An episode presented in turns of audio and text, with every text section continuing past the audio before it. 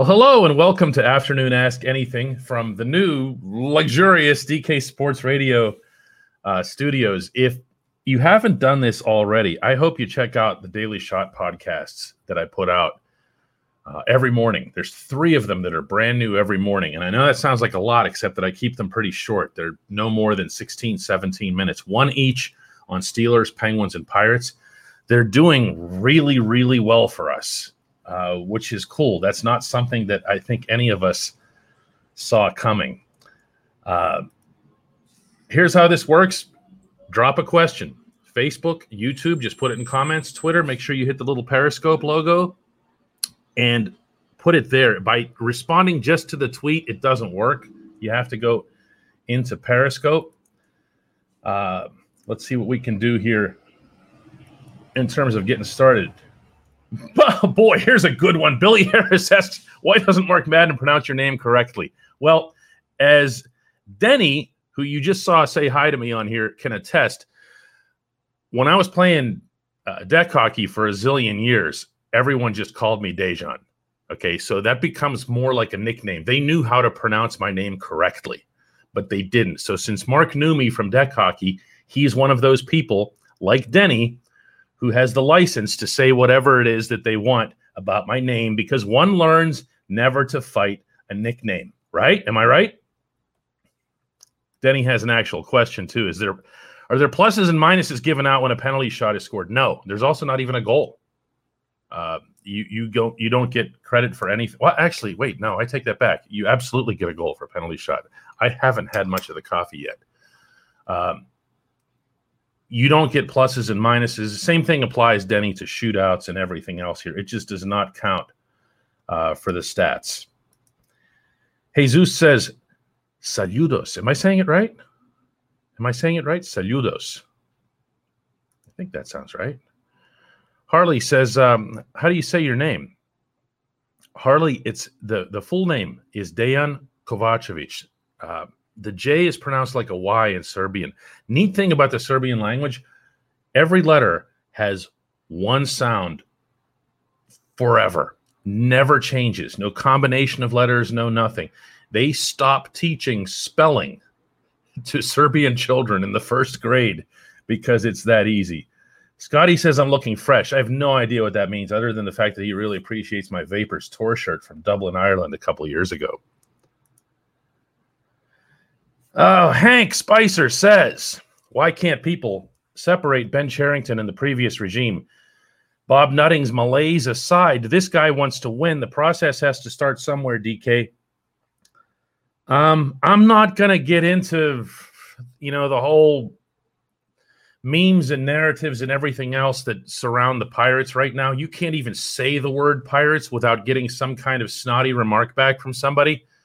The fact of the matter is, is that Ben Cherington, since he's come in 14 months ago, has taken exactly the correct approach. That doesn't mean he'll succeed. That doesn't mean I'm optimistic. That just means that he's doing it the right way he and his staff and his entire organization still need to execute. That means they've got to draft well, they've got to develop well, they've got to sign players out of Latin America well, they've got to explore other parts of the world well. And then ultimately, once they get to Pittsburgh, Derek Shelton has to manage the team well. These are not small steps. But the fact that he's doing it, meaning Cherington, by bringing in into this organization a smart way of doing things by bringing in high end talent as opposed to the way Neal Huntington was trading Gerrit Cole for three kind of AAA guys and making sure that he saved face. Ugh, don't get me started on that stuff. Will asks who will win the next championship in Pittsburgh, the Penguins, the Steelers, or the Pirates? Uh, dead air. I mean, look, I, I guess the easy answer here is to point to the Penguins because you still have your superstars in the fold because they still have another crack at it. Heck, they have a crack at it this summer. I, I know that's not a popular sentiment. But if you look realistically at the tournament and you say that they can get out of the East Division, Can we agree on that? Not that they will, not making a prediction here, but that they can get out of the East Division. They're eight and four combined against the two teams ahead of them in the standings right now, Capitals and Islanders. They're going to make the playoffs. They can get out of the East Division. From there, you're talking about four teams, four left in the tournament. And you've got some reseeding, and you're going to need a couple of upsets. But upsets happen. You know, uh, upsets have happened through if it isn't every single one of the Penguins five championships where they've had to they've had at least one round where it felt like they got lucky to get through it. That's how these things go. So I'd be crazy to not say uh, the, Penguins. Tim says make the uh, DK make the argument that the Steelers are a playoff team. I mean, sure, okay. I mean, you know, they were just in them. Uh, I'd feel a whole lot better, Tim, being candid here with you, if they had kept that defense together because that defense was their ticket to get to the playoffs. Um, making the playoffs isn't the goal, as I hear relentlessly from Mike Tomlin's critics, and they're right. And they're right. But you're talking just about making the playoffs. I think you have a defense that still has its top playmakers minus Bud. You do have important holes to fill. I don't believe that those holes will be filled at the same caliber as they were in 2020, but that doesn't mean your defense is going to fall apart. Offensively, you've still got the quarterback. You're going to have a running back. They're going to draft a running back. They're going to do that. You still have the same four wide receivers. You still have the same starting tight end. What you've got here that's the real variable in the mix, and only people that really follow football closely will even appreciate this is that the offensive line, while it has talent and maybe has a little more hunger than the 2020 group did, it's got a lot of work to do to to put together uh, the, the kind of chemistry that's needed for an offensive line to be successful. Kevin Kramer asks, I think the Penguins' speed game contributes to having more injuries than other teams that don't play as fast. Could this contribute to some of the injury totals? No, Kevin. They've just gotten unlucky. Everyone's always looking for patterns with this stuff. They just get unlucky. I mean, that's all it is. There's really nothing else to it. There are some players, individual players, in all sports that are more durable than others. That's that's a fact of life. There aren't always patterns for these things, uh, meaning the the individual players. But I look at a guy specifically like Alexander Ovechkin, and I say, I don't have to wonder why he never gets hurt. I mean, look at him; he's built like a tank. He's got reinforcements all over him that keep him from getting banged up. Also, he keeps himself, to his own credit, in extraordinary shape. That's also part of it. Uh, you can fire athletic trainers and strength and conditioning coaches into oblivion, and it's not going to matter if you just have bad luck. The Penguins have bad luck. Matt asks, when do you think NHL, NFL, and Major League Baseball stadiums will be at 100% capacity, respectively? Well, for the Texas Rangers, it'll be in about a week and a half. It's insane, but that's what they're doing in Arlington.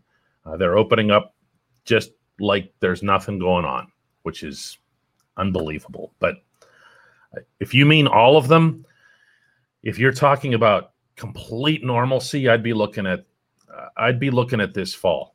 Not meaning normalcy, normalcy. Uh, as far as capacity, I mean, look, once we get to seventy percent vaccination rate um, through the country, and there's no guideline anywhere that says that you know that's just herd immunity. That's just you're ready to go. Uh, you'll still have other variables like people coming from out of country and, and things like that because the U.S. is way ahead in the vaccination process. By the way, you see me moving my left arm like this and it looks like I'm really struggling. I got my first shot yesterday. Uh, I felt no other symptoms. Uh, obviously, you should go and get one to say the least, but you'll feel it. This was the this was the Moderna vaccine. Ed asks, well, with Cappy out for the Penguins, how many top six forwards can they afford to lose and still be in the hunt for playoffs? I mean, I'd say they're pretty much done, Ed. I mean, they need to stop losing players to injury. I, I don't know of the severity of, of Kapanen's injury. The whole play looked so innocent. It was a clear coming around the boards that seemed to strike him either in the foot or the knee. He did take another shift, tried to skate on it, and then went back off, uh, similar to what happened with Malkin. So I guess we'll see. But, you know, at some point, Ron Hextall needs to get involved in this process. Where's some Pirates ones? Do we have any? Here, here's one finally. Paul asks, who gets traded first, Kevin Newman or Adam Frazier? When a trade happens or an injury happens for a middle infielder, does Cole Tucker get called up first? Everybody loves Cole Tucker. Cole Tucker is a lovable individual. He's one of the nicest, most outgoing, gregarious, genuine people you will ever encounter. But Cole Tucker hasn't hit, and we have prematurely turned him into a hero in this town. We love Cole Tucker, but Cole Tucker can't hit 200 in the majors and contribute to your ball club. So the Pirates don't feel and shouldn't feel any great urgency to have Cole Tucker on the big league roster. Yes, I, I'm I'm a proponent myself of the fact that I'd rather have Tucker in the majors if, if everything else was equal because I don't know how much he can gain from hitting AAA pitching. Not that he's been great at that either, but he's got to be able to hit in the majors either now or really, really soon because his defense, while it's good, isn't at some astronomical level where you'd say, wow, we just have to keep this guy on the roster for his glove. Besides, that doesn't really happen much in baseball anymore. To answer your actual question, who gets traded first, Newman or Frazier? Frazier's older. Uh, Frazier, my goodness, if he isn't raising his trade stock this spring, uh, I can't imagine who is anywhere in the grapefruit or the cactus leagues. Uh, he is absolutely murdering the ball. A batting average close to 600 with power, all kinds of doubles, triples, home runs in each of his last two games. Uh, people around baseball, pay attention. You know, come and get this guy. Jordan Kaufman asks what I think of these insane 40 times at Penn State and the Steelers' interest in Micah Parsons real. I have no idea. I'm sorry. I don't. uh, Jared Prugar covers Penn State for us, and I have to relegate at least some brain space in my head for other things in life. Uh, so I leave the Nittany Lions to Jared. He does a really, really good job with that. I hope you can check out his coverage on on DK Pittsburgh Sports. Uh, but I was able to see you just wrote Parsons, and I did know who Micah Parsons was. So Mike asks, where do you think the Penguins will finish in the Mass Mutual division? Ooh, you used that Mass Mutual? Why? Um, where do you think the Penguins will finish in the East? Pre-playoffs. I'm not sure what you mean by pre-playoffs. Where do I think they'll finish? I think third sounds about right. Um, the Islanders have kind of made a little bit of a bounce back since the Anders Lee injury. Um, the Capitals don't seem like they're going away. I know there's a lot of people who expect that they'll go away, but they just keep competing. I remember the the the thought whenever Tom Wilson was suspended for his seven games was, well, here it comes. They're gonna. I think they won every game in that, didn't they? Um, they just happen to be a good hockey team, and and they're not they're not ready to fade. Let's see what else we got here. Mike asks, "Hey DK, what's your take on Tim Peel and the NHL refs managing games versus calling it how they see it.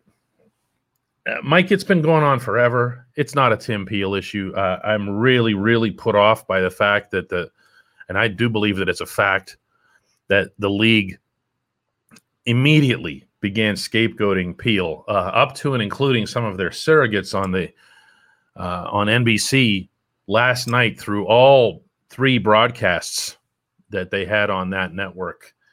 Uh, all the various analysts coming in and saying, you know, Tim Peel this, Tim Peel that. Give me a break. You know, a lot of these people played in the league. You know, actually, most of them played in the league.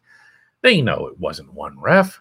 They've been managing games forever and ever and ever. It's a cultural thing more than anything else that goes back to the days when it was one ref, and that ref, like a Kerry Fraser or Don Hogarth, would take to the rink thinking, This is my game. I'm here to manage this. I feel the flow and the pace, and I'm going to. Uh, how did Fraser put it in some interview that he did just yesterday? Uh, turn the temperature down. I'm going to call like a little ticky tack penalty just to turn the temperature down a little bit. Look, call the rule book. Call the rule book. There's nothing else to it. If one team commits all seven penalties in a game, then one team should have all seven power plays in the game. Game six, Penguins versus Nashville. And yes, I know you can make the counter argument that that game, that the Predators had a goal waved off that maybe shouldn't have been waved off. So the referees decided to spend the entire rest of the game giving power plays to the Predators.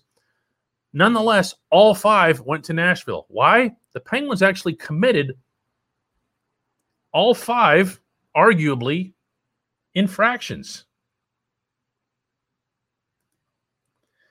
John asks, what does upper management see in Evan Rodrigues in the first in the room? That's a that's an in-house show that the Penguins do. Jim Rutherford and Mike Sullivan thought he would come in here and score a lot of goals. I, I mean, I didn't see that episode, but I doubt very seriously that they said that he would score a lot of goals. They see that he has some punch to him. I know how they feel about him. It's not a lot of goals. Uh, he he does have some offensive abilities. Uh, you saw that last night. That was a pretty nice finish on the two on one with Sam Lafferty. A better pass by Lafferty, I should add. Uh, but he's got some talent. He's got some instinct. He's also got some uh, cockiness to him. So when he's on the the the top two lines, which you, you don't want, nobody wants on a regular basis, but when he's up there, he doesn't act overwhelmed. He doesn't act like he doesn't belong, and that can usually be a that can often be a big, big, big problem. Tim asks, who is the starting five rotation in the key back end of the bullpen to start the year? Tim wants me to read off the roster here. Doesn't sound like Tim's been paying too much attention to the club in the spring training. Uh, it's not a starting five. It's going to be a starting six. They're going to go with a six man. You're coming off a year like no other. Uh, it's going to be, oh, there's that word again, unprecedented.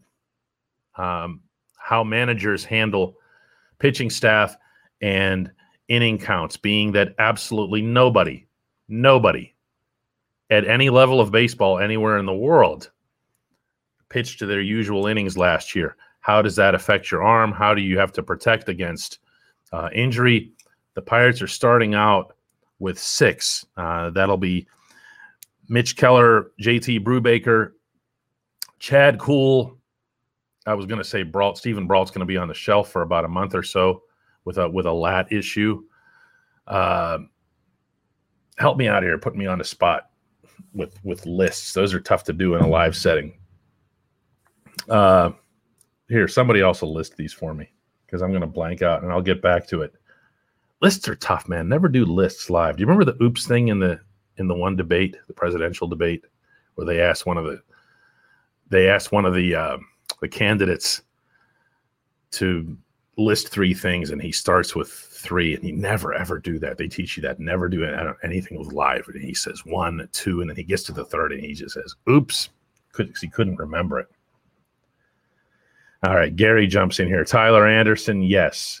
Wil Crowe, no. I, I don't believe he'll be one of them. Miguel Yajure definitely will not be one of them. Trevor Cahill is one, says uh, Anthony. He jumps in as well. Uh, these are a couple of the older guys that they brought in, Anderson and Cahill, to kind of round out the rotation, and make sure that they could cover all of the innings. I do think, though, that you'll see uh, you'll see Yajure up and Crowe up at some point.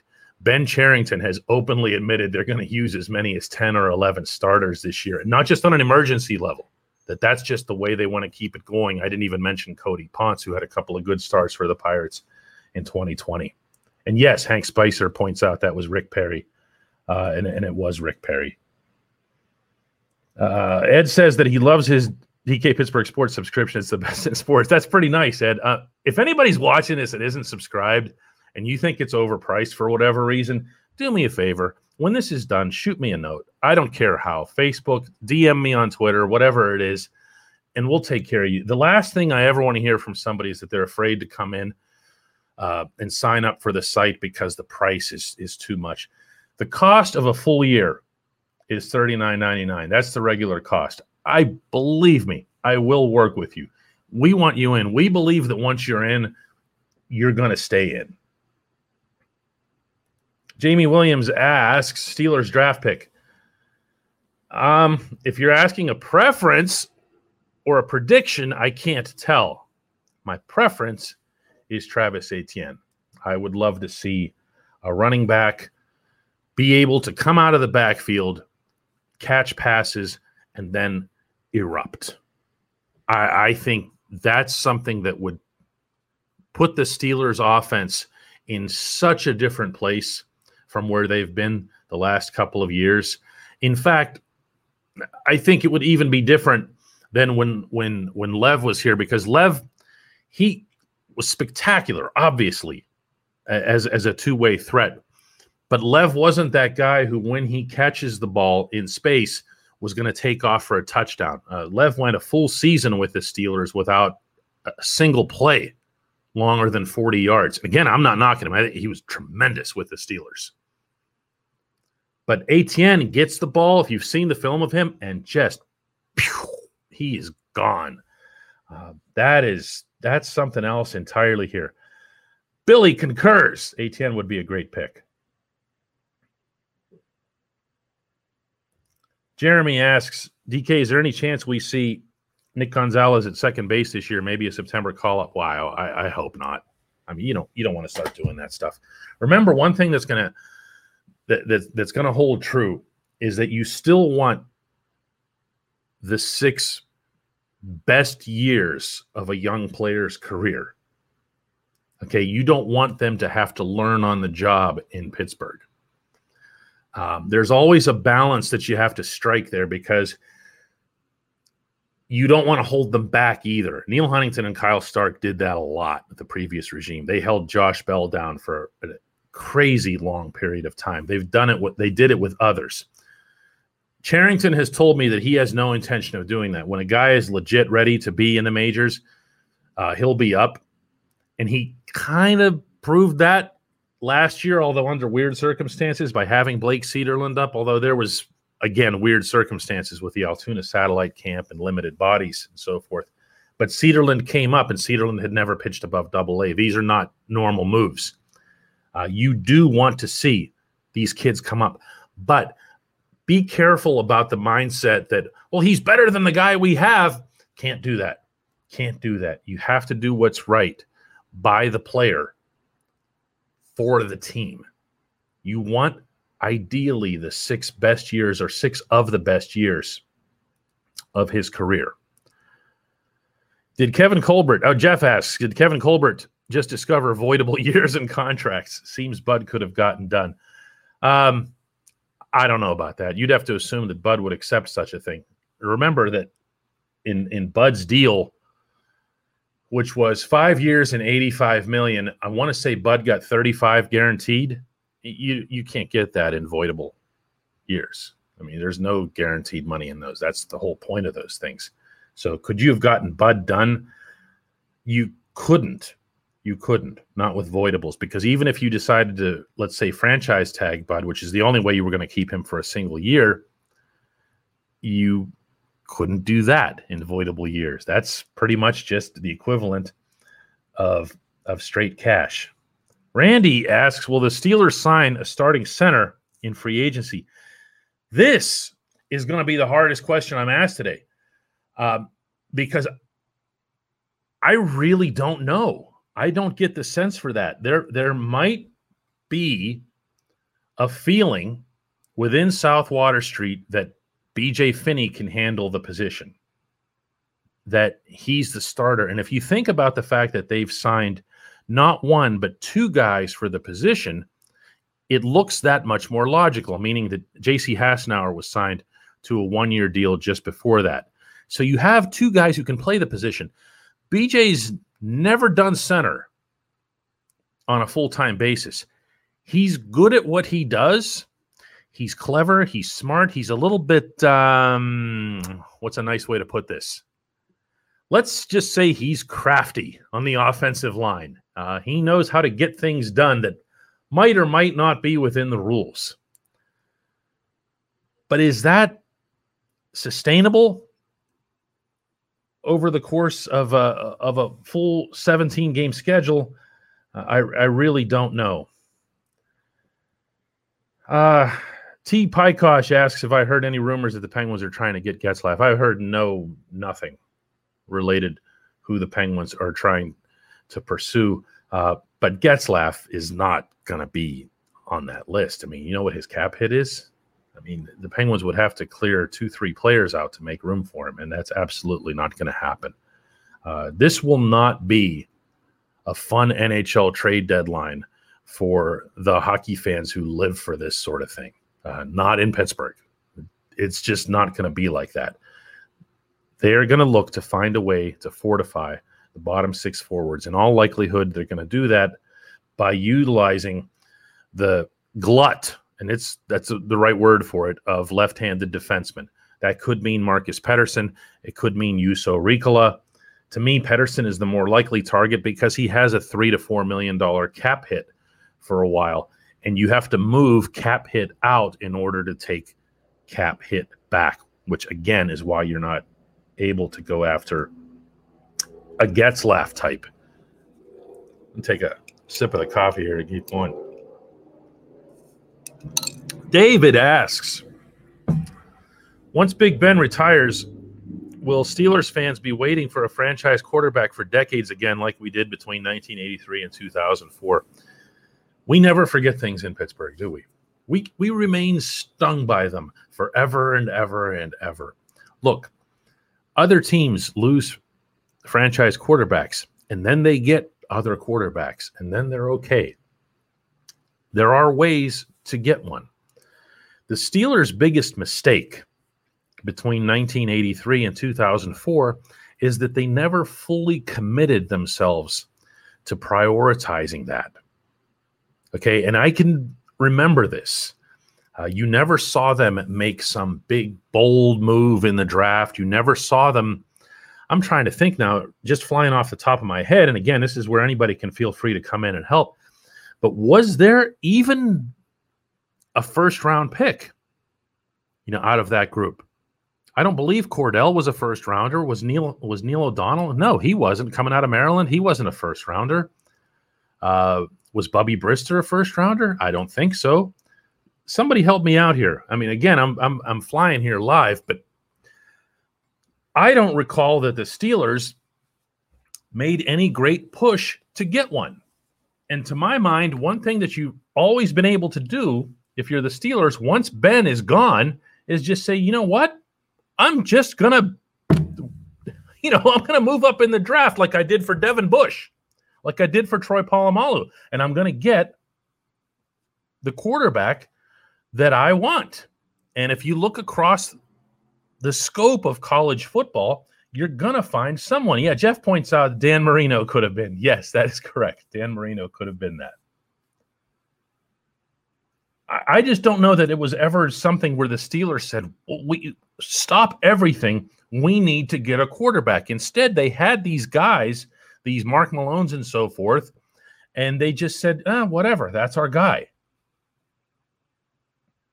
It's not so some automatic curse the moment your franchise quarterback leaves.